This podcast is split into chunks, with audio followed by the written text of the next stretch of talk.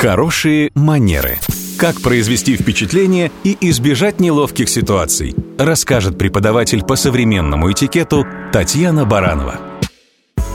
Здравствуйте. Порой случается, что приходишь в магазин, кинотеатр или ресторан, а там чьи-то дети портят все настроение. Они слишком громко кричат, слишком быстро носятся, и вообще их слишком много. Я в таких случаях вспоминаю слова академика Лихачева. В основе всех хороших манер, говорил он, лежит забота. Забота о том, чтобы человек не мешал человеку, чтобы все вместе мы чувствовали себя хорошо.